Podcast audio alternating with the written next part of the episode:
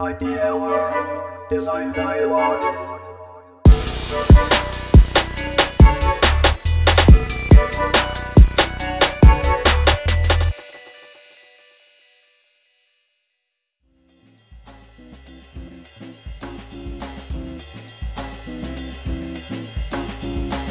こんにちは、IDL の野坂です。IDL メンバーが外部の方と対応しながら議論を深めるデザインダイアログ第3回になります。今回は先日開催しましたウェビナーの続編ということで、ドライブを活用した、えー、とリサーチを提供している C データの、えー、代表取締役宮井さんと IDL を主管する井上がゲストとなっております。えー、宮井さん、井上さん、よろしくお願いいたします。はい、よろしくお願いします。えー、イベントの内容をここで簡単に補足させていただきますと、えー、IDL からは、えー、工学的価値の限界を起点にしたデザインを R&D の対象にしていくという視点。で、C データさんからはトライブの義憤をベースにした新しいブランドを生み出すことの必要性についてお話をいただきました。詳しくは IDL のノートにも掲載されておりますので、ぜひご覧ください。で、まあ、昨今の状況によって、巷ではオンラインウェブセミナー、いわゆるウェビナーが、え増えてきました。物理的な制約がより不利になった一方でですね、比較して、まあ、時間的な制約っていうのは解決されずに、なんかこう、ずっとズームのミーティングを強いられているとか、まあ、時間の価値というのが相対的に上がったなんていう言われています。で、まあ、お二人もね、いろんなこうウェビナーに登壇したり参加したりっていうのもあると思いますけども、実際にこう登壇側として今回出ましたけど、どう見られてますか、最近の。まあ、ちょっと落ち着いてきたというのもありますけども、このトレンドとかムーブメントっていうのは、元に戻るものと、新しいこうニューノーマルなんて言ったりしますけど、新しく進んでいくものっていうのはありそうですけど、宮さん、いかがですか？そうですね。そう、ニューノーマルなんて言われてますけど、うん、あの、僕なんか、それをもう少し深掘りしたコンセプトないかなって、つらつら寝ながら考えてるんですけど、うん、まあなんか僕の言葉で言うとディープノーマル？ディープノーマル？うん。なんかこう、一つ一つの日常の行為を結構掘り下げて考えてる一つ一つの行為の意味とか、なんでこんなことしてたんだっけもあるし、うん、なんでこんなことしてなかったんだっけもあると思うんですけど、うん、結構そういう掘り下げていく消費者とか生活者っていうのが、うん、まあ、僕自身も含めて、まあ、割と増えていくっていうようなあの流れがひしひしと感じますね。なんかこう、いろんな制約を設けられることによってこう、いろいろ考えるきっかけっていうのは非常に、まあ、増えてますよね。つまり通勤時間なんてもその最たるもんでしょうけど。稲森さんいかがですか？まあ僕、個人的にはあの、ね、あの、宮井さんも僕らも同じくあの、多くの場合企業様から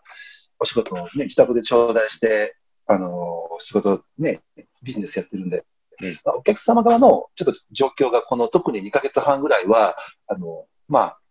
止まってしまっているというか、うん。従来であればインタラクトしながら動いていけるってことが動けなかったってこともあって、うん、まあ、そのミクロな話で言うと、ワークショップはやるんだけども、えー、うん、あまりこうダイナミックに相互行為できないとか。で、お客さん側が止まっていることによって、えー、と仕事ってやっぱりこうなんかいろんな変化の中で動いていくことだと思うんですけども、うん、動かないんで仕事をストップするとか、うん、というような 面で、多分まあ、皆さんも僕も一応ね、あの、皆さんはもう当然あの代表ですけど、僕も一応経営者のりまして、企業やっていくことに関しては非常に苦労を、あの、した2か ,2 ヶ月、3ヶ月ちょいぐらいですか、だったんですけども、まあ、自分自身の、あの、まあ、ライフスタイルやワークスタイルっていう観点で言うと、実はそんなに大きな変化はないんです。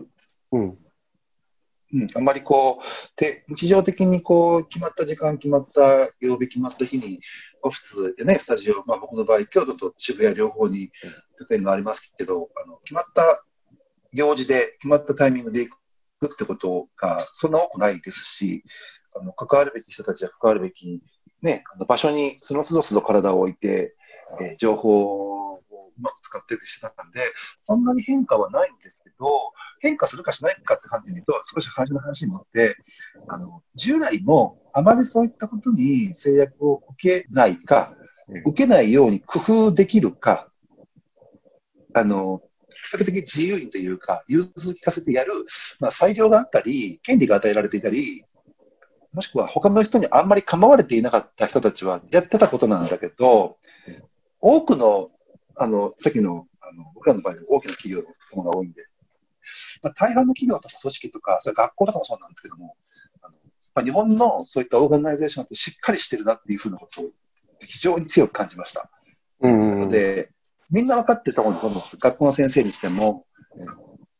大企業のすごい硬い製造業の、あのすごい管理職の方にしても、せよ、あの、当然、やっぱ変化しなきゃだとか、融通を利かせてやらなきゃとか、ダイナミックに、あの、今までこう決まりの中でやってきて、あのリスクを回避して、品質を担保して、えー、一つの、えー、齟齬がないようにしてってことを、リニアにやってきたことを、ダイナミックにやった方が絶対いいなと思いながらも、うんうん、そう簡単に、あの、組織というよりは、社会の国というか、大きく言うと、が、そんなに緩くはできてないっていうことは痛感したんですけど、うんうん、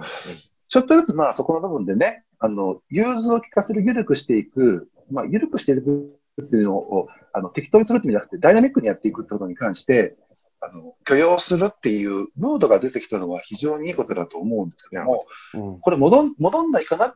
ていう戻、戻らないと、まあ、いい部分もあるし、この間ちょっとイレギュラーな対応として、ダイナミックにある意味融通を利かしてやってきたことが、融通を利かしたままゆるゆるでいくと良くないなっていう方が反面もあると思うんですよ。はいはいはい。例えば、政府のやってくれることとかね、うん、助成金だだったり、医療関係とかも、今はちょっとルール外してやってるんだけど、それは融通聞いてあのいいんですけども、あくまで対症療法なんで、まあ、そういったものって仕組みがあるからこそ意味があるってこともあったりするんじゃないですか。まあ、多くの場合、行き過ぎてたんで、あの弊害が多かったんだけど、これないとないでまたまずいなっていう、このダイナミズムをどう今後作り直していくというんですかね。いけるんだろうなってのが、あの、確かに。質問のことはなんていうか、まあ、個人的な興味でもあるし、うん、そういうふうにしなきゃねってみんな周りの社会が、とか組織とかがなるといいなっていうふうに思いますね。なんかそこら辺のね、ダイナミズムというか、まあそれをまさに皆さん体感しながら、うん、あの、その渦中の中で、まさにウェビナーとして聞かれているのかなと思って、こうアンケートでも、いわゆる How to でどのようにしましょうっていうよりかは、相当リーダーシップ的な、その、いわゆる考え方というか、マインドセットだったりとか、立ち位置とか、その、っていうあたりに対する共感っていうのは、結構あったのかなというふうには思います。そうそうですね、うん。なので、早速当日ね、お答えしきれなかったご質問っていうのをいくつかお答えできればなと思って、まあ5問ぐらいあるので、あの、はい、いければと思うんですけど、早速1番目が、まさにそういうこう、結構そのカチッとしてたというか、あの、我々のお仕事とかやってると、まあ大体、あの、よく出てくる質問としては、2B、2C の話。いわゆる今回も、そのトライブとかっていう話でいくと、あの、トライブの考え方っていうのは、例えば 2C 向けの商材、家事とか、うん、えー、そう、育児とか、うん、えー、なんだ、オンラインのね、いろんなこう、オンデマンドのえっ、ー、と、コンテンツとかっていう、そういう商材であればイメージはできるのですが、2B 向けの商材でも同じような考え方はできるのでしょうかと。過去に事例があれば教えていただきたいですっていうのがあって、ここの、今まであれば、あ、まあこれ、なんか、カオさんがやるんだよねとか、ライオンさんがやるんだよねとか、えー、家具メーカーが、家電メーカーがやるんでしょ？とかって言ってた。だけども、2B でもやっぱりこういう、こう今回のテーマで言うと哲学であったりとか、義憤とかっていう非常にあの身に染みて皆さん思うところはあってあの結構問いを立てやすいこうなんていうかな？マインドセットというんですかね心づもりがあってあのお聞きになった方もいらっしゃるのかなというふうに思うんですけどこの辺りについてはいかがですか ?2B 向けの商材におけるこう適用の仕方であったりとか、えーと、事例も含めてですねお話できる範囲でいただければと思いますけど。これは僕の方から話して。ます。はい、あの、これは、あの、非常によくいただく質問なので、うん、割と答えがいろんな方向から答えられるんですけども、うん、まずあの、まあ、2B 向けの商材で活用するっていうときに、あの、まあ、一つの方向性としては、2B 向けの企業さんでも最終的にはまあ、社会に最終製品を届けたりとか、うん、あの、関わったものが使われるってことなんですね。なので、あるあの、半導体製造装置なんかを作ってらっしゃるメーカーさんなんかは、まあ、あの、半導体製造装置なんで、あの、そこから行くのはいろんなものを介して、社会に出ていくわけなんですけども、まあそういった社会が描かれている姿って必ず見て仕事をしてるんだと思うんです。うん、で、その中で語られている要素っていうのは基本的に技術的な要素かマクロ動向ですね、うん、になってるんですけど、まあ一ついつも提案しているのはここにもう少し肌触りのあるミクロな情報を入れてみたらどうですかというところですね。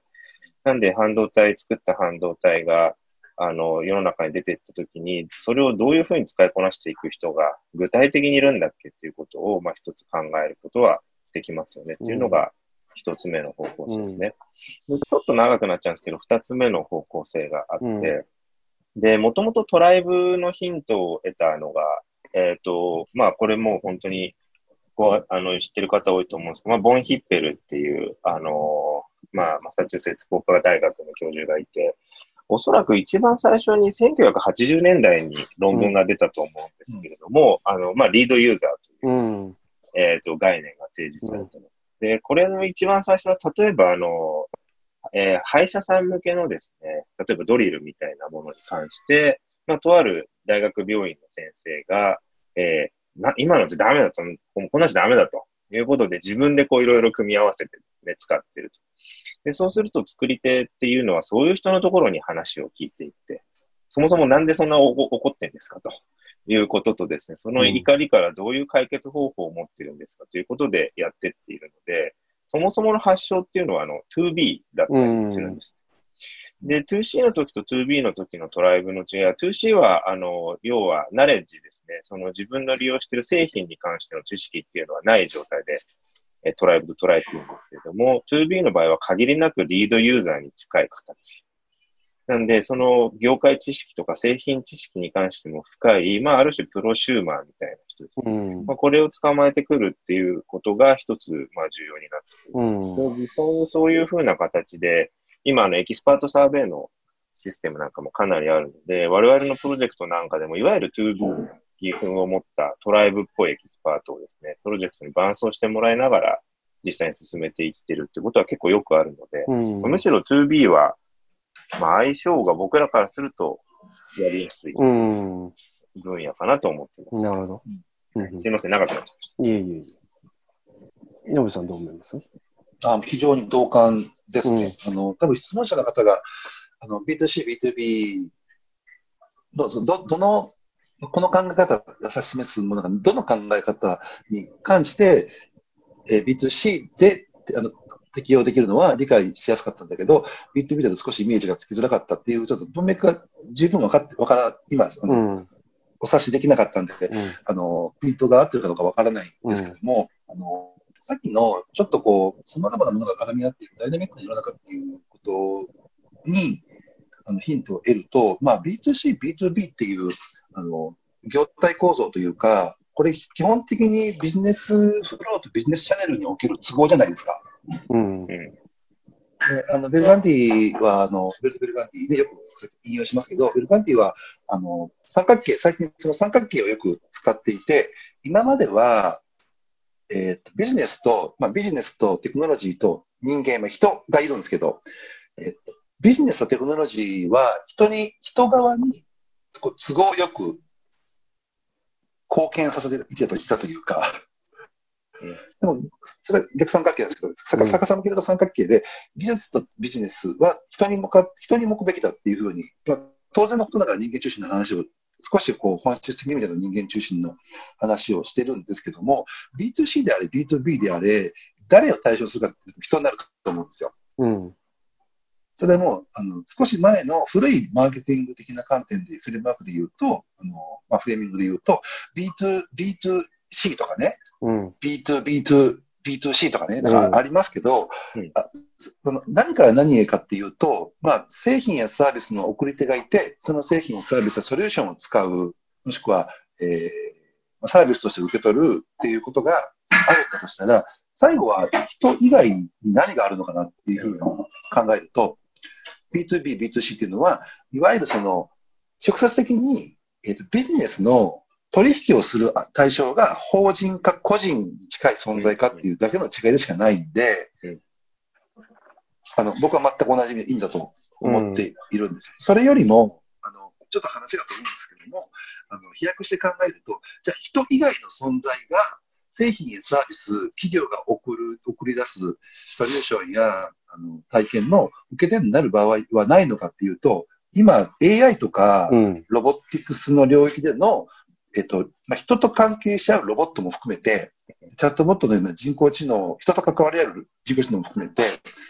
考えたときに、B2C とか B2B っていうフレームじゃない、もっと広い捉え方で、製品やサービス、もしくは提案する意味や価値や、を、あの、まあ、受け取り手と送り手っていう関係を捉えるって観点で言うと、そもそも B2B、B2C っていうくくりは、早いうちにもう、あの、なんでしょうね。ビジネスを捉えやすい、捉えやすくするための枠組みとして、モデルとして置いとくのはいいんだけども、うん、実質的には、なんかそういうダイナミクス、ダイナミズムの中に吸収されてしまっているんじゃないかなっていうふうに思います。うん。うん、まさに、ね、従来 B B2B って言われた業態が、今回ね、D2C っていう言葉で言われますけど、よりダイレクトコンシューマーに対して、チャンネルや、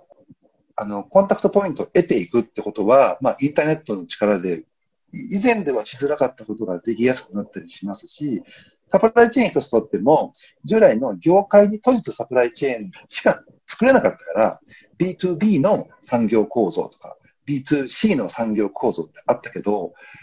まあ、これも、まあ、全部が全部デジタルじゃないんですけども、あの、要するにマスカスタマイゼーションできる、ね、あの、調達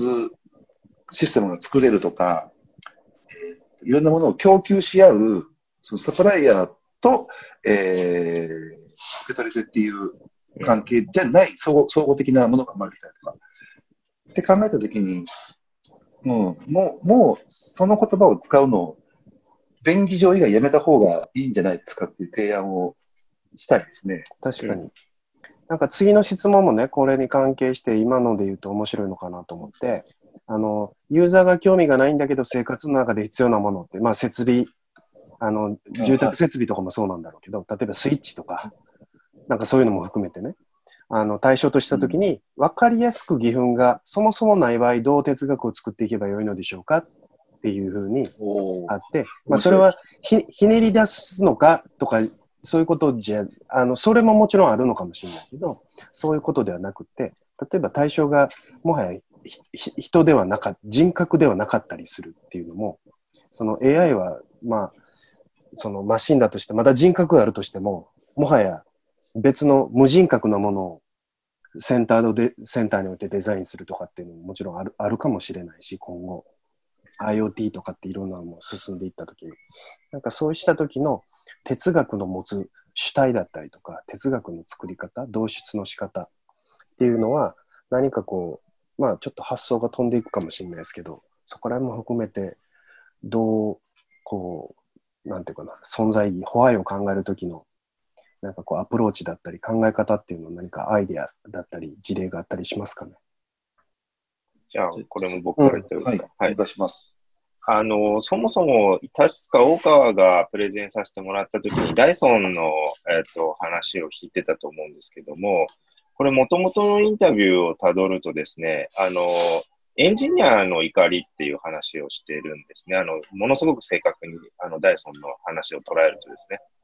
で、つまりその義憤の、実はもともとはですね、あの、エンジニアの怒りっていうことなんです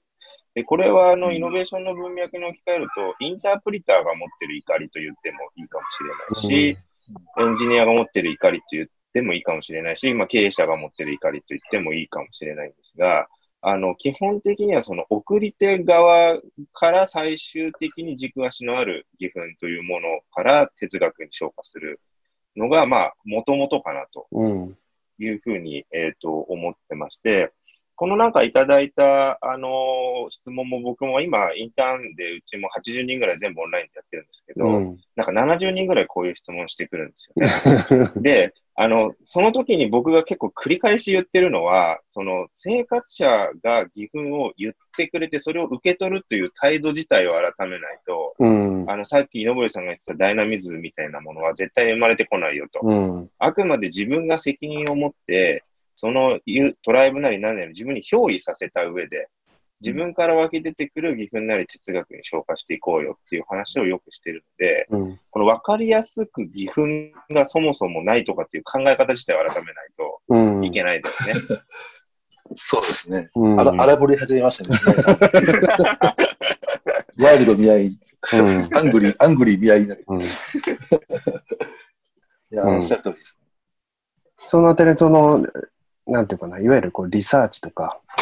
にへのまあ態度というか、アティテュードというか、まあ、よくね、昔はユーザーに聞けばわかるってもんじゃないとか、いろいろよく言われたりしますけど、そういったところも、きっとね、あの、非常にこう、ある意味では、まあ、わかりやすくというと、語弊があるのか、わかりにくくというのか、コンテキストを剥がさずに、あの、まさに憑依するというところが非常にポイントなのかなと。思いますけども、なんか次の質問もね、これは、あの、岩森さんあたりが好きそうだなうんだけど、うんユーザーの問題解決しすぎて、機能型で気づいてもらえない、まあ、機能型で気づいてもらえないというのもなかなか悲しいですけど、うん。よく送りますと、うんシンプルにしていくことが一番だと思います。いきなり変えることはただ難しいんです。同じ商品の未来像として意味を問い直すということは難しいのでしょうかっていうふうに書いていて、まあ、つまり、まあ、ドラスティックに変えていくにはなかなか難しいし、完全に新規事業を作れ、あの、ゼロベースで作れというのにもなかなかならない。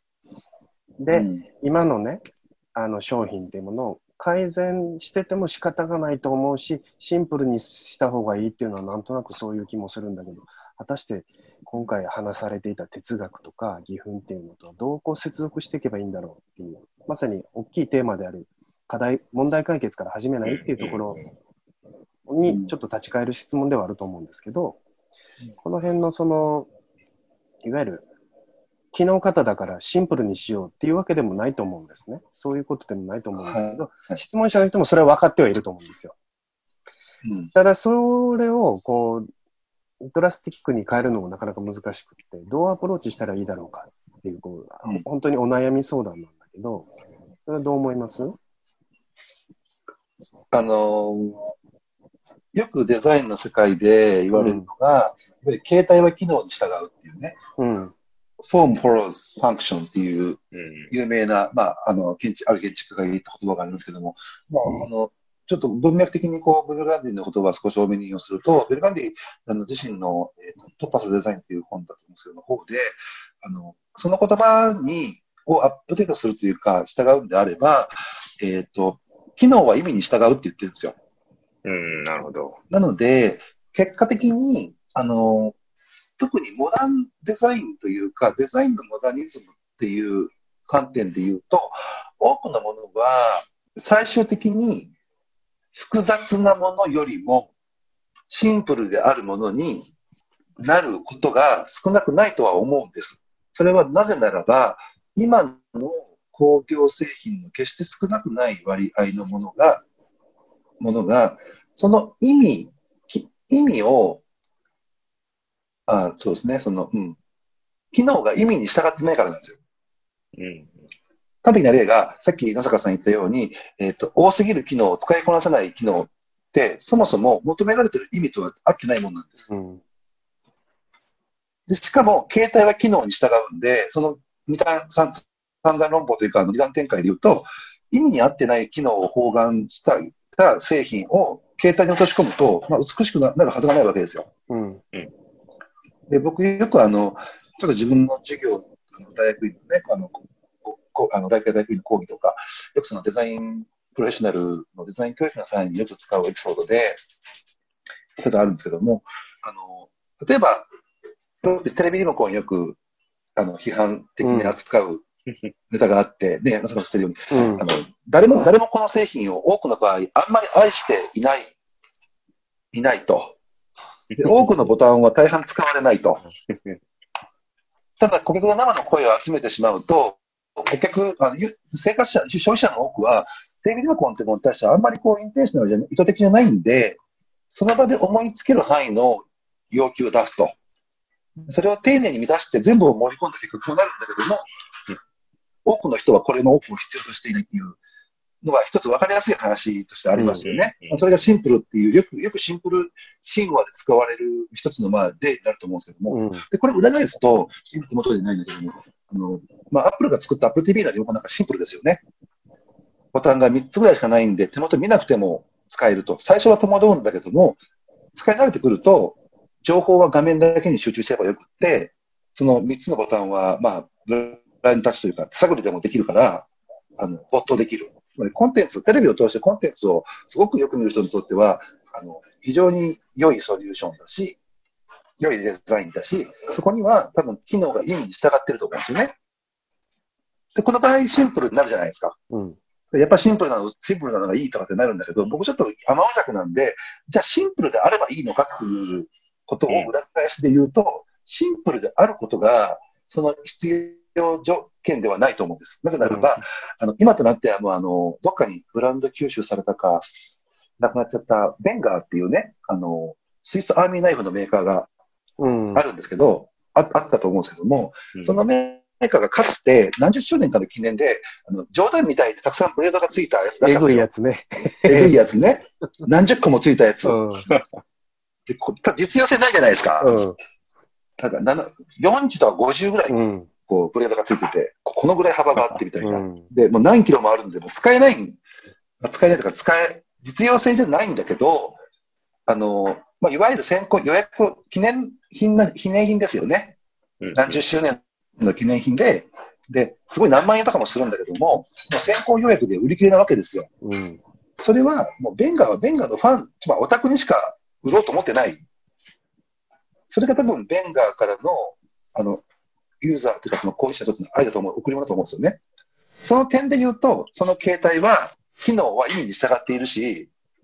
携帯は機能に従っているんですよ。ただ、往々にして、これちょっと、あの、極端な、ジョークに近い、極端な例、例で 出すんですけども、あの、まあ、ある意味、反面教師というか、あの反論、反証対象として、ただ、多くの場合、多くのものや製品サービスは、その意味と機能と携帯っていうのが全部アンバランスになっていると。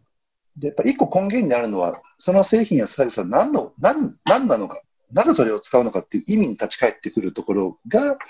あのまあ、ちょっと時代が変わって変化しているのに気づかずにアップデートされていなかったり、そもそも捉え方が薄っぺらくてなってくると、どんどん機能や形態っていう、あの、ちょっとこう表層的な階層の方に目が向いていくんですよね。うん。っていう場合に、そういったものの多くは複雑になってるし、あの、洗練されていないし、意味、意味、意味の洗練度が足りないから、義憤対象ですよね。が洗練度が煮詰まってないんで、あの、多くの場合シンプルにしていった方が、そうでないよりは良くなる可能性はあるけど、それとて、もうギャンブルというか、シンプル化する際に意味に立ち返って考えずに、単にシンプルにしようっていう目的になると、これすっごいシンプルでおしゃれで、すっきりしてるんだけど、すっごく使いづらいって思ってる中に多分あると思うんです。うんうん。はい。ちょっとまあ今今の話なんでママニアックな話なんですけども、デザインっていう一つ例にとると、あのまさにその機能はあ、携帯は機能に従うってことを再解釈して、えーと、機能は意味に従うっていうふうに置き換えると、今度逆の循環もあり得ると思うんですね。うん。その一つの、まあ、よくある、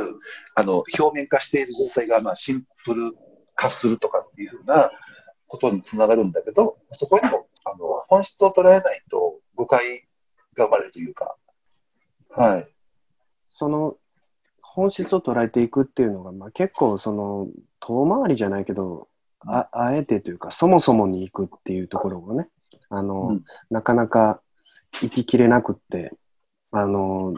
かつこうダイナミックもしくはダイナミックというか先ほどの言葉で言うとドラスティックに変えることに対する恐怖だとかいやそこまでじゃないんだけどなみたいなだけど新しいことしたいっていうようなこうものみも後半ではこの質問のの方、え見て取れるんだけど、そこをこううまくこう、なんていうかなアダ、 adaptation していくというか、うん。こう、受け入れさせてあげるあもしくはア acceptance かもしれないですけど、そこら辺のその、勘どころじゃないですけど、あの、なんか、あります？使い、使い、使われ方。そのリサーチだったりとか、デザインの使われ方で、そのイノベーションとかそのデザイン、まあ、思考って言っちゃってもいいかもしれないけど、そういうのって結構こうダイナミックに変えるとか、新しい、全く新しいものを作る革新的であるっていうところにとらわれすぎていて、こういう質問も来るのかなっていうう、ん。こうダイナミドラドラスティックに対する恐怖みたいなのもあるのかなと思いますけど、そこら辺をこう、どうこう受け入れさせてあげるのかっていうのって何かありますかね？優しくしてあげるとかっていうの以外に何かあります？おじさんに優しく、まあ僕もわかりやすくじゃないけどあ。勝手な考えかもしれません。あのうん。正式な学術的あの出典があるわけではないんですけど、あのまあ、クリステンセンはじめ、まあ、イノベーションの話に今回は結構主文脈になっている。イノベーションっていうふうに捉えると、大きく捉えると、うん。イノベーションにもやっぱ漸進的なイノベーション、その incremental なとうん。ねあの、イノベーション、まあ、いわゆる disruptive って言われてるようなものもあって、その漸進的なイノベーションと急進的なと言われている、まあ、ある意味、撹乱的なイノベーションのどっちが良いかっていう議論はあまり行われてないんですよ、実は、イノベーションの世界では。イノベーション論の中では。どちらもイノベーションである、あるんですよ。なので、あの、今自分たちがやろうとしていることと、お置かれている状況をどう捉えるのかってことを、意外と多くの人たちはしないまま、何かをしないといけないっていう、あの、呪縛にとらわれすぎてる。うん。で、何かはしないといけないんです。当然何かをしうんて変化をというか、変化がないと、あの、変化がないと、よくあの、ちょっと、よく先ちょっと僕勉強してて教えてもらって、はっと思ったのは、よくあの、進化論を引き合いに語れるじゃないですか。こういうこと。ダーウィンのね、最近話題の、はい、そうです。うん。あれ、厳密にはダーウィンが、あの、えっと、強いものでもなく、なんか、賢いものでもなく、なんでしたっけ、適者生存。変化に対うん適応するものだっていううん。ことは、実はあれダーウィンは一言も言ってないらしいんですけども、うんうん違う人が言ったものが転されてるっていう、まあ、よ余談は置いといて、うん。あの、ダーウィンの言ったと言われているその進化論、その生適者生存っていうことがあまりにも、まあ、アナロジーとしてもメタファーとしても都合がいいんで、うん。ビジネスの世界に持ち込まれてるんだけど、あの、ある意味経済学とかの観点では、あの、適者生存っていうのはもう古いらしくて、大事なことは多様性らしいんですよね。うん。つまり適者生存していくってことは一様性に向かっていくんですよ。うん。環境適応しちゃうんで。うん。うん。ではなくて、あの、適応するやつもしないやつも、結果的にまだ知ってないけど生き残ってるやつも含めて、多様なものがあればあるほど、要するに選択肢が増えるわけです。結果的に生き残この中で生き残ってるやつも出てくるし、生き残ってるとは言えないけど、残るやつも出てくるし、生き残ってないんだけど、なんか残ってる絶滅危惧種が突然変異して、進化したりもするんですって。それってことを思うと、適者生存、つまり環境適応っていうだけをの側面を頂点上げちゃ上げ当てちゃうと、ダイバーシティの真逆の、いわゆるその一元性、一様性に向かっていくっていう、多様性を作っていくって観点で言うと、今自分たちのビジネスや、なんかね、その、世の中に対して製品やサービスを送り出すことに対して、何かはしたいと。変化も起こしたいんだけど、もう自分たちがどういう状態にあるのかっていうことをみんなあまり見つめないうちに変えなきゃって思うっていう自覚を感じます。まさになので、まあ、トライブルサーチや、ね、そうそう、まさに。トライブリサーチとかって、適者生存の反対というか、生きさねえっていう。あるある意味ね、うん。ああなの特定のコンテキストにおいてはね。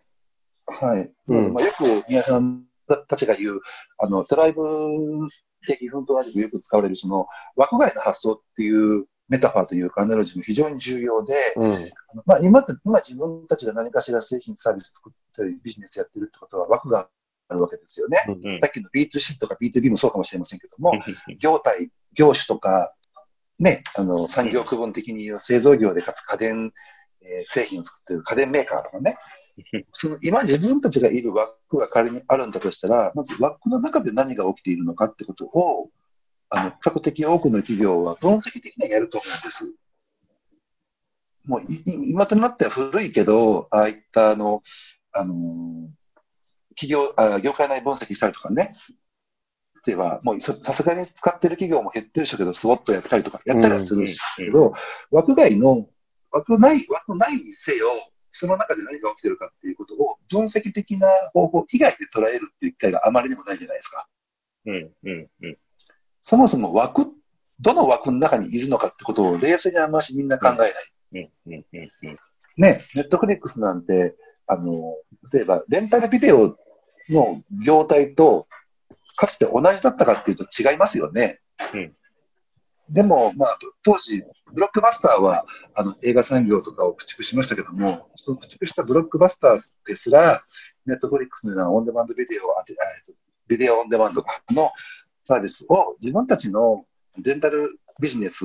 とかと競合するものだと捉えちゃったわけじゃないですか。うん、そもそも枠の取り方間違ってますよっていう、まず枠内の捉え方自体も分析的だけじゃなくて解釈的にやっていくってことが必要だし、なおさら枠外はもっとやんなきゃダメだと思うんですよね。枠外がどこまでが枠外なのかとか、っていうことを、まあ、やっていこうと思うと、まあ、リサーチって言葉がちょっとこう、なんでしょうね、誤解を生んでいるのかもしれないけれども、あの、探索をしたり、冷静に今起こ起こっていることを見たり、関わり合いを、あの、自分たちなりに構造化してみていって、そもそも構造化できない関わり合いなのに構造化しようとしないかとかね、アクター、アクターネットワーク理論っていう、まあ、ちょっと難しい考え方がありますけども、すべてのものがこうダイナミズムの中で生まれているっていう、主体、主体や客体なんてすらないみたいなことだったりとかを考えると、まあ、リサーチという、まあ、方法論を使いながら、枠内も枠外も、定期的に捉えていくっていうことをやっていくのは、あの、ゲームのルールを知らずにゲームやるのと同じようなことじゃないですか。それ知らずにやるって。うん。全然わけわかんないで、なんか知らない間に負けていたみたいですみたいな。まさに、あの、トライブなんていうのは、その、枠をある種俯瞰的に見ている一つのツールとしては非常に面白いなと思ってるんだけど、皆さんこう、いろんな人とね。トライブ自身も接するし、うんそれをこう企業に持っていく、我々と一緒にあのおごご投稿いただく場合もいろいろありますけど、そこでのこう、まあ、適用の仕方とかうんうんうん。ってどうでしょうね？そうですね。今の井上さんおっしゃった枠内枠外にちょっと絡めて、うん。あのーその絡めた話を送り手側、企業人の感覚にちょっと置き直してうん。話してみると、僕はあの、論理的思考だけじゃなくて自分の感情にアクセスするってことをビジネスでやった方がいいってよくフランスさんとかにも言ってるんですね。だから義憤もそうだし、あの、なんか、これ好きとか、愛せるとか、美しいとか、ムカつくとか、許せないとか、そういう感、あの、感情的な部分にアクセスすると、意外と後で作能的に分析してみると、すごく正しい結果にたどり着いてたりするので、この企画の着想の部分で、その感情をうまく使いこなして、あの、枠外を見つけてこようと。うんつまり感情っていうものが枠外になっちゃうと、ちょっと無限になっちゃうんで、その無限の中から初期回を得るための一つのこうサーチライトみたいうん。なものになるんじゃないかってことは、あのーよく言ってますうね。ん。トライブと話すのもやっぱこう感情をこう取り入れることができうるん。イメージですそのね。内発的というか、事故から始まるあたりは、ベルガンディともすごい親和性のまさにまさに。はい。うんうんうんうんそうですね。うん。なるほど。なんかそういうこう、まさに、こう、なんていうのかな、潜在的なもの、もしくは感情的なものという意味で言うと、次の質問なんかは、まあ、気がついたら店頭で手に取ってしまっている。でまあ、いわゆる FMOT、First Moment of Truth のような、言語化できない。まあ、あえて言語化してないというか、普通の人にとってはうん。消費者の意識、潜在意識っていうのも、まあ、ありますよねと。でそういうこう、自分が納得して説明できる物語がない。まあ、先ほどのように近いかもしれないけど、そういうケースもあるんじゃないかっていうときに、まあ、それをどう、こう、つまり、義憤とかっていうときに皆さんこう聞いてる中でう理解はしているんだけど、こう、ひひねり出した感というか、あえて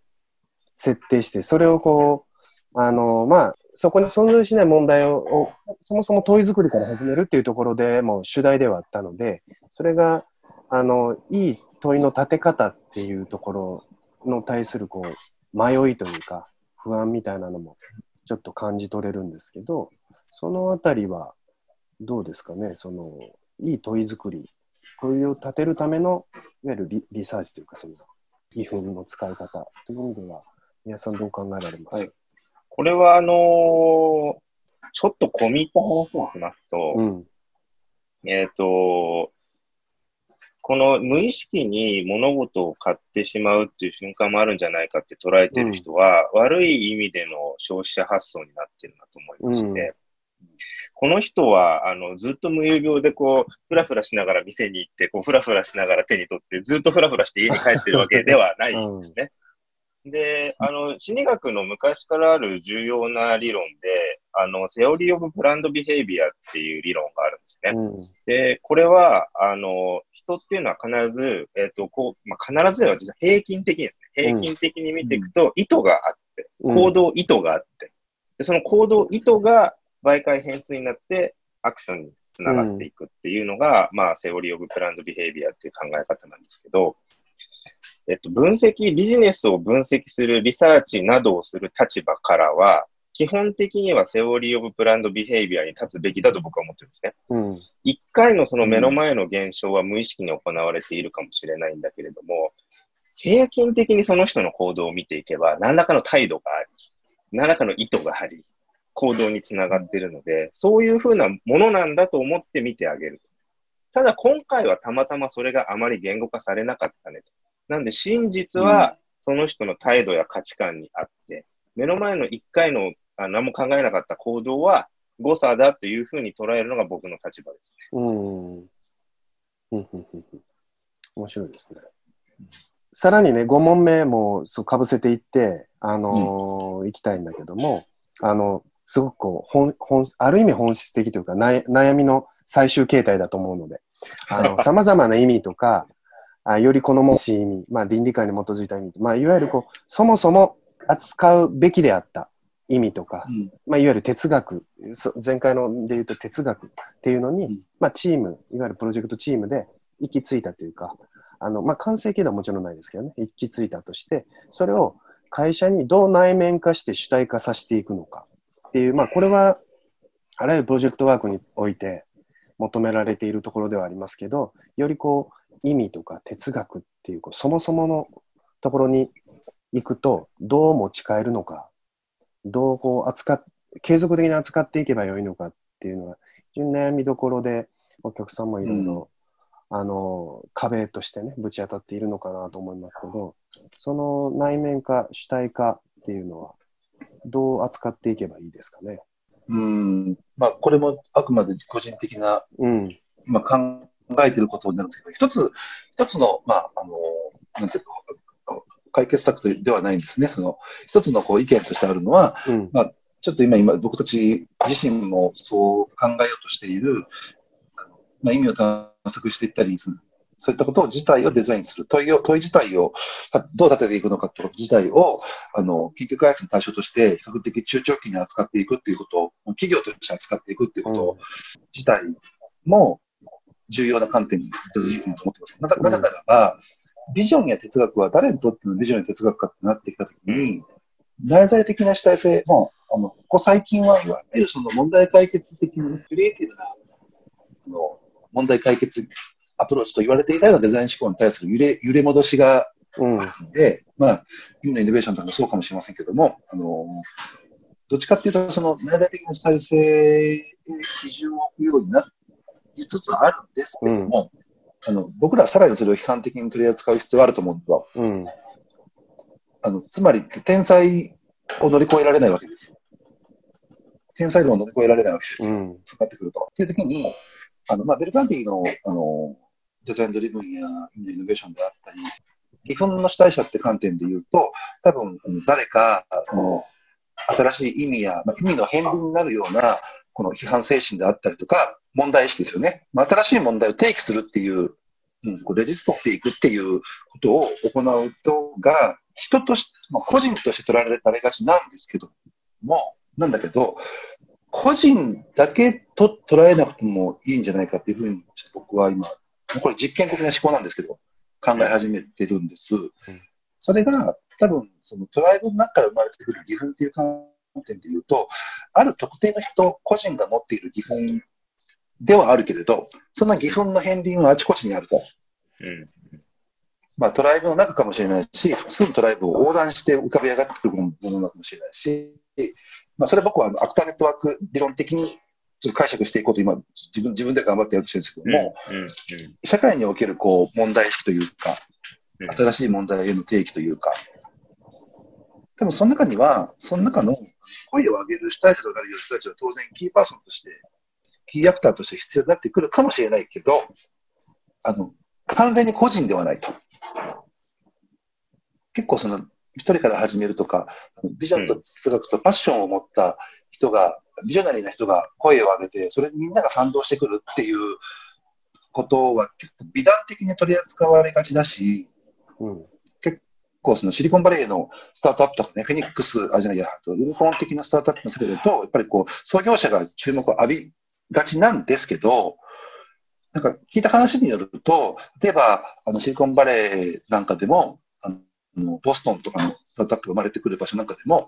それは北米に限らず、やっぱネットワークあるらしいんですよね。アントレプレナー同士やアントレプレナーを志す若い人たちのネットワークがあって、情報交換が行われていて、事前にアイデアがそこでスパーリングされていて、まあ、ある意味、あの、イイイノベーションというか、デザインドリブイノベーション的にスパーリングが行われていて、教えてもらったりもしていて、新しいアイデアを、えーと実行に移すためのリソースやネットワークもそこで結構得られたりしてみたいなことがある中で、ビジネスって生まれてくるから、周りから見ていると、突然、すごい情熱とビジョンを持ったやつが周りを巻き込んで、えー新しい価値を世の中に提案したって見えちゃうんですけども、実はかなり時間をかけて育まれているっていう事実もあるらしいんです。これは伝聞なんですけどね。あのって考えると、まあ、当然そのあのビジネスや政策作る際に、最後はこうお金を集めるための、えー、と未銭を切ったり、自分がいわゆるその起業家としてリスクを背負ったりっていう人たちは、まあ、ひ必然的に存在をしないといけないんだけども、その個人が起こしたのかっていうと、あの決して個人だけに帰結するわけではないっていう。何が言いたかったかというと、あの、やっぱこ個人に依存するっていう発想を少しダイナミックにあの捉え直していく時期でもあると思います。なるほど。ある意味こうビジョン、ビジョナリーへの、まあ、やはり天才への同型であったりとか、憧れとか、神話的な扱われ方とか、問題解決をみんなでわーわーわーわーやっていって、批判せずにやっていくのは、ちょっと今、時代遅れだよね。強い信念を持った人が、あの周りに批判されながらも、その信念をブラッシュアップしていって、磨き抜いていって、だから周りも批判はしたらいいし、最後そこで、あの、残っていくものがイノベーションになっていくっていうふうに、ちょっと流れになってきてるんですけど、なんか本当にそうかなってことは、あの、流れがそうであるからこそね、あるからこそ、実用性のあるものにしていこうと思うと、批判的に扱わないと、うんちょっと前つばというかいけないなっていう、まあ確かこれ僕の問題意識です。に。宮根さんいかがですか？その主主体、はい内面化していく。そうですね。うん今の、あの、井上さんの一連のお話、僕結構今日話聞いて DRD の構造がおぼろげながら見えてきまして、ありがとう。ですか。あありがとう。の、解釈してほしい一番や。っぱり、あの、井上さん最初にご紹介いただいたベルガンティの、まあ、機能は意味に従うっていう、この機能を意味に従わせるプロセスが多分デザインの R&D なんだろうなうんというふうにすごく、あの、腑に落ちたんですね。うんで、このプロセスを、えっと、今度は個人か全体かっていう、組織かっていう論に、ちょっと紐付ける、あの、概念をちょっと持ってきたいと思うんですけど、まあ、流通科学大学の学長の石井淳三先生が、まあ、ビジネスインサイトいう本を出してます。で、この本の中には、えっと、意味拝に事業、ビジネスモデルが従うっていう事例がたくさん出てるんですね。うん。なんで、意味に機能が従う場合は個別の製品になるんですけど、意味に事業モデルをしか従う場合は、それは起業家はそういうふうになってうん。るわけなんです。で、これをおそらく組織的にやっていこうぜっていうのが、多分 DRD の多分主たるはいあのプロ、プロセスの重要な点で、まあ、イテレーションみたいなのを繰り返して、うんまあう、ん。機能ないし事業が意味に従う形にまあ持っていくと。で、そうすると、まあ、今まで個人でやってたことを組織的にやっていこうぜということに、こう、やや近づいていくのかなと。で、そうなった時に、やっぱり石井先生がビジネスインサイトで弾いてるのがマイケル・ポランディの、あの、マーモキチの概念で、ある個人の人がそこでビジネスインサイトを思いついて、形式地めいたものになって、それはおそらく感情にアクセスして、データをこううまく組み合わせて、自分の中で一つの概念になったんですけども、おそらく関係している人の中に暗黙知的にあったものなんじゃないかっていうふうに理解して、うん。で、それを他の人の中にも暗黙知的にあったんだよねっていう引き出し方をしながら、組織として、その一人が一旦形式化し始めた意味を、みんなで機能なりビジネスモデルをそこに従えていこううんと。いうふうにやっていくのが、なんか、もしかしたら DRD なのかなと今、おー聞いてて思いました。あ今度からそう言います？いや、ほんま思う。すごい、面白い、面白い。なるほど。なんか僕、だから D、D そう、うんだったら R&D だなと思ったんですよ。うん。DRD だなと。うん。うん。結構あの、ちょっと今僕自分の研究、あの、プライベートの方に自分の研究のこともあって、あの、結構この1年、2年ぐらい、2年以上か、2年半ぐらいか、あの、結構どっぷり学んで、どっぷりこう、実用的に活用する方法を模索してきた意味のイノベーションっていうね、まあ、従来の問題解決型、創造的な問題解決ではなく、問題そのものをあの立てていくっていうことから意味を中心にやっていくってことの、あの、ある意味こう、あの、それをある意味こう、なんか、えーいいもんだと思ってるからこそ、発展的に批判していかなきゃいけないっていうふうに思っていろいろ研究してるんですけども、まさにそこで、あのやっぱこう、小さな集団で完結してる以上は、一人から始め、ペアでスパーリングをし、4人ぐらいのラディカルサークルを作っていって、うんそこで徹底的に、あの、磨き上げて、で、ようやく意味が外に開陳できる状態になったときに、プロトタイプ、ね、あの、貸したものを人々に問うと。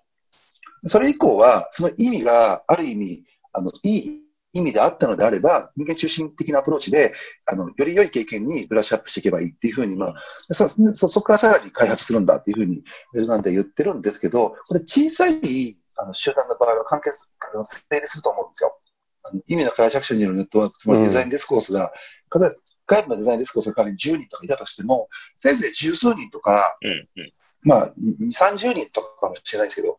であれば、あの、成立するイメージは、僕らも、試し試し、いろんなプロジェクトで実践していて、手応えは感じてるんだけど、これが、あの、宮さんおっしゃったように、その企業という組織体のレベルになっていくと、企業が全全部一丸となって一つのことを作るってだけじゃないんですけどね、あの、様々なその中にテーマあったりするんだけど、組織という、組織文化、企業という組織の中に、あの、まあ、意味であったり、デザイン探索というか、問いの探索というか、うんで事業に結びつけていく。で、片方で事業を運営していきながら、また新しいものを生んでいくっていう、このなんか生態系を作っていこうと思うと、結構限界あるなっていううん。うなものがすごく問題意識に感じていたことを、まさに僕もあの拝読したんですけど、自分の中で繋がってなかったので、今繋がって石井純三先生のおっしゃる、あの、まあ、論と、を援用しながらうん解釈していこうとしたら、まあ、あの、正解は出ないけど、あの、一つこう、えーっと、援用できるうん。考え方としてできていきますよね。だからこそ、うん、デザインや意味というものを研究対開発の対象として扱っていって、はい長期にわたってはい共有していったり、組織ダイナミズムの中で、まあ、文脈として落とし込んでいくというか、うんよく、よく言われるあの企業の、企業のカラーとか、企業うん。の人格っていうじゃないですか。はい多。分それに結構近いの近いのかなっていう。そうですね、うんそうですね。ううんん。さっきの個人、個人として扱いすぎない。うん。インディビデュアリズムにあのとらわれすぎずに、うんまあ、法人としての人格であったり、組織としての人格っていうものを、まあ、時間をかけながらだったりとか、深め深深くやっていきながら、人格として形成していくっていう、うん。うん。うん。うん。うん。うん。まあ、抽象論ではありますけどね、今言ってるのは。だから経営の文脈で言って、やっぱり知識創造経営の文脈に DRD っていうのを一つ位置づけて論じてみると、一つのなんだろうな、経営戦略の、あの、一つのなんだろうな、打ち手というか潮流としても、やっぱり見通せることができるのかなと思いましたね。うん。面白いですね。確かにそうです、でそうするとやっぱり野中育次郎先生からまた僕たちは離れられない。石器モデルに、戻ってきましたね。石器モデルに戻るわけですね。やっぱまあ、まあでも、巨人の方に乗って世界を見渡すっていうのは非常に重要である,、うんあるあるんだけど、意外とさっきのあの、枠の中が何の枠でできてるのかっていうのを見ようとしないのと、外側ますます見ないっていうのは、まさにそこで、巨人の方には意外と乗らないっていううん。ことを、あの、すごい足元の反省としては、逆に言ったチャンスだと思うんですよね。うんうん。どの、どの巨人の方から世界を見てやろうかっていううんうん。ことを考えるのも、多分その、どの、あの意味を、まあ、問いを扱おうとするのかってことに結構近いところで、リサーチクエスチョンを作るの一番難しいじゃないですか。うんですよね。活動においてはうんリサーチクエスチョンができ、いいリサーチクエスチョンができてしまえば、まあ、そこからね、あの、研究していったり、調調査したり、データを集めたり、分析したり、モデル作ったりって大変なんだけど、そもそもリサーチクエスチョンがないと始まらないし、リサーチクエスチョンがシンプルで、えー的を置いていて、クリアであればあるほど、あの、最後仕上げは大変だとしても、うん道筋見えてきますよね。うんうんうんうんうん。ままあ、リサーチクエスチョンを作っていくような部分が、いわゆるその、何を義憤に置くかっていうことであったりとか、その義憤を、えーと問いの形に変換していく。まあ、僕ら的に言うと、何をたうんた研究対象の高い対象として扱うのかってことを決めたり、探索していって、えー引っ張り出すみたいなことでうん、そんな風に捉えると少しうん理解が深まりやすいうん。うん感じはしますよね。いいですね。いいですね。はい。ではですね、ここでお便りいただいております。ご紹介したいと思います。ありがとうございます。ペンネーム、ペンネーム DJ 大福さん、お便りありがとうございます。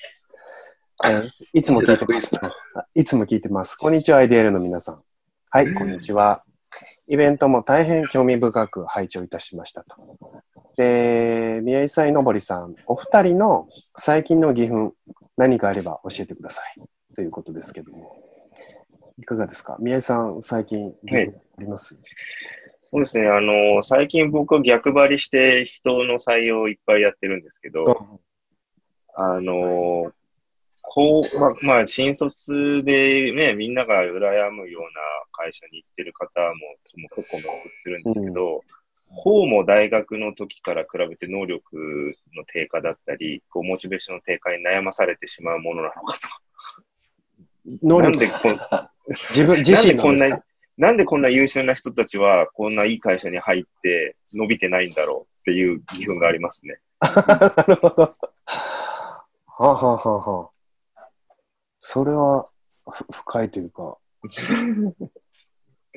それは大企業の教育教育システムとかそういったところも一旦を呈してるわけです。なんか大きな組織というもののなんか限界が超わかりやすく露呈してる感じがして、このすごくこう、生きのいい1、2年目の若い子たちが、ほぼなんか軒並みモチベーションの低下だったり、うん。能力の伸び悩みみたいなことに悩んでる人が多い。っていうのはすごく感じましたね。うーん。なるほど。井上さんありますか？まあ、義憤、義憤でもあり、あの、まあ、改めて痛感したっていう部分でもあるんですけども、このコロナの、やっぱこれ、ここ数ヶ月で、とかこの数年の中で、ね、あの、こんなインパクト、普段の生活や自分の普段の仕事にインパクトが出てくることなかったんで、考えざるを得ないんですけども、まあ僕、まあ僕のようなというか、僕はかなりね、あの気分よく、機嫌よく、あの、自分のペースで仕事をさせてもらってる、見込まれてるとは思うんですけど、とはいえ、あの、世の中の、まあ、僕も含めた人々は、これ、あいかに、あの、社会の都合のいい仕組みの中で、あの都合のいいように、あの、組み込まれていたのかってことを痛感して、理不に感じてます。組み込まれていたと。目が覚め、目が覚めちゃったってこと？まあ、目が覚めたっていうのもあり、あまあ、ありますし、あの、なん、なんていうかな。結構長い期間じゃなかったんだな、この仕組みっていうのはっていうのも、うん。なんかちょっとこう、あの、まあ、僕、あれ、なんてやややこしいというか、物弱なんで、そう思うと、社会学の本とかにまた手を伸ばして、モダニズムとかね、で、ポストモダンとかね、うん今。更ながらまたなんかあの、昔、学生の時読んだ本とかをこう手に取ったりし直ししてるんですけど、うん。その時ちゃんと勉強しなかったから、覚えてなかったけど、改めてなんか興味持ってし知ると、きなんか近代ってそんな長くなかったんだなっていう、せいぜい、せいぜいね、100、100年とかうん。ぐらいじゃないですか。うん。で今の超現代のなんか、にぐっと絞ると、せいぜい5、60年ぐらいの仕組みでしかないものを、あのあたかも、あの規制の仕組みのように思ってたなっていうのを、大学受験っていつからあったんだろうとかね。思ったり、うん。はい、だからそういうのをこう、うん。歴史とかをこう、ウィキペディアなんかをこう、順々にこう、あの、ハイパーリンクを遡っていってとかしてみていくと、歴史とか社会的なこととかを、たかだか100年か、みたいな。50年ぐらい前の社日本の社会なんかで言うと、もう大半の人は大学なんか行かないとかね、うん。みんな、あの職業訓練を受けて、転職をつけて、働いたりとかそう、ですね。うん。うん。先ほどね、宮井さんつの教育の話もありますけど、まさにこう、僕なんかも最近、いろんなことに当たっていくと、 back to basic じゃないけど、こういわゆる古典的な、いわゆる古典とされているようなことに当たらざるを得ないというか、うん。それこそ哲学だったりとか、大学の1年の頃、一般教養として、いやいやとって、もはや記憶から消えていることに当たり直さなきゃいけないっていうのが非常に増えてるなっていう気がしていて、じゃあ、かといって、タイムマシンがあってね、当時の俺に、あの、40歳ぐらいになったら、めっちゃ必要になるから、一般教養ちゃんとしといてって言っても、絶対しないと思うし、確かに。僕ももしかしたら、もしかしたら、僕は未来から来た俺に、当時言われてたかもしれないなとすら思う。それでもしなかったなっていう。それが最近の僕の義憤です。ちゃんと勉強しときゃよかった。なるほどね。それは、それは義義憤というより私憤。それは私憤じゃないですか。後悔。いや、でもしかし、あの、先ほどね、巨人、どの巨人から物事を見るかってなりましたけど、結構古典的なことというか、こうバックトゥベーシックなのに、あれこの時期だからこそそう思ってるのかもしれないですけど、結構そういう感じはありますね。ブランドもそういうふうに戻っていってる気もしますし、いろんなことが結構、結構、長期にね、こういう社会の変化、経済的にも、日々の生活的にも、こう、うん日々の生活の仕組みというか、社会的な仕組みも、まあ、非常事態宣言は解除されて、ちょっとずつ産業動いてるとはいえ、まあ、なんかこう、長長めきくじゃないですか。うん、なので、まあ、今まで普通と思ってやってきたことをちょっとあの疑ってかかってな、なんとかもっとよくできないのかっていうことは、まあ、例えば僕らがあの扱っている領域で言うと、世の中はそう簡単には変えられないかもしれないけれども、例えば僕らは企業と仕事をしてるんで、企業が行う、えー業界であったりとか、業態であったりとか、その世の中に対してその企業が何かしら生活やいろんなことをね、よくしようと思ってて、あの提供している製品やサービスや、うんまあ、ソリューションのような産業ソリューションのようなものから考えて手をつけていくしかないんじゃないかなっていうふうにも思います。義憤の行き着く先としては。短期的にはね。うん。それを見る一つのレンズとして、ギフまあ、C データとかフィーチャーレポートとかっていうのを使えていくと、より面白くなるし、うん社会は良くなるのかなという気がします。というわけでですね、お題お便りはね、随時ぼ随時募集しておりますので、 note SNS 経由で楽しみですね。ご連絡くださいというところです。で、今、内部プロジェクトで、えっと、イベント、次回は実践編ということで、えーうん仮想事例をお作りしてですね、どういうふうに実装していくのか、あの、まあ、クリティカルシンキングだったりとか、クリティカル我々でいうとこのメイキング、批判の対象物を作っていくっていうところを今チャレンジしておりますので、えーそちらも、えー、とお楽しみいただけうん、楽しみ。うん。というふうに楽しみです。思います。えーというわけでそろ、そろそろ今日はお時間ということで、はい。ありがとうございました。お二人ともありがとうございました。あはい。よろしくお願いします。ありがとうございます。りがとうございます。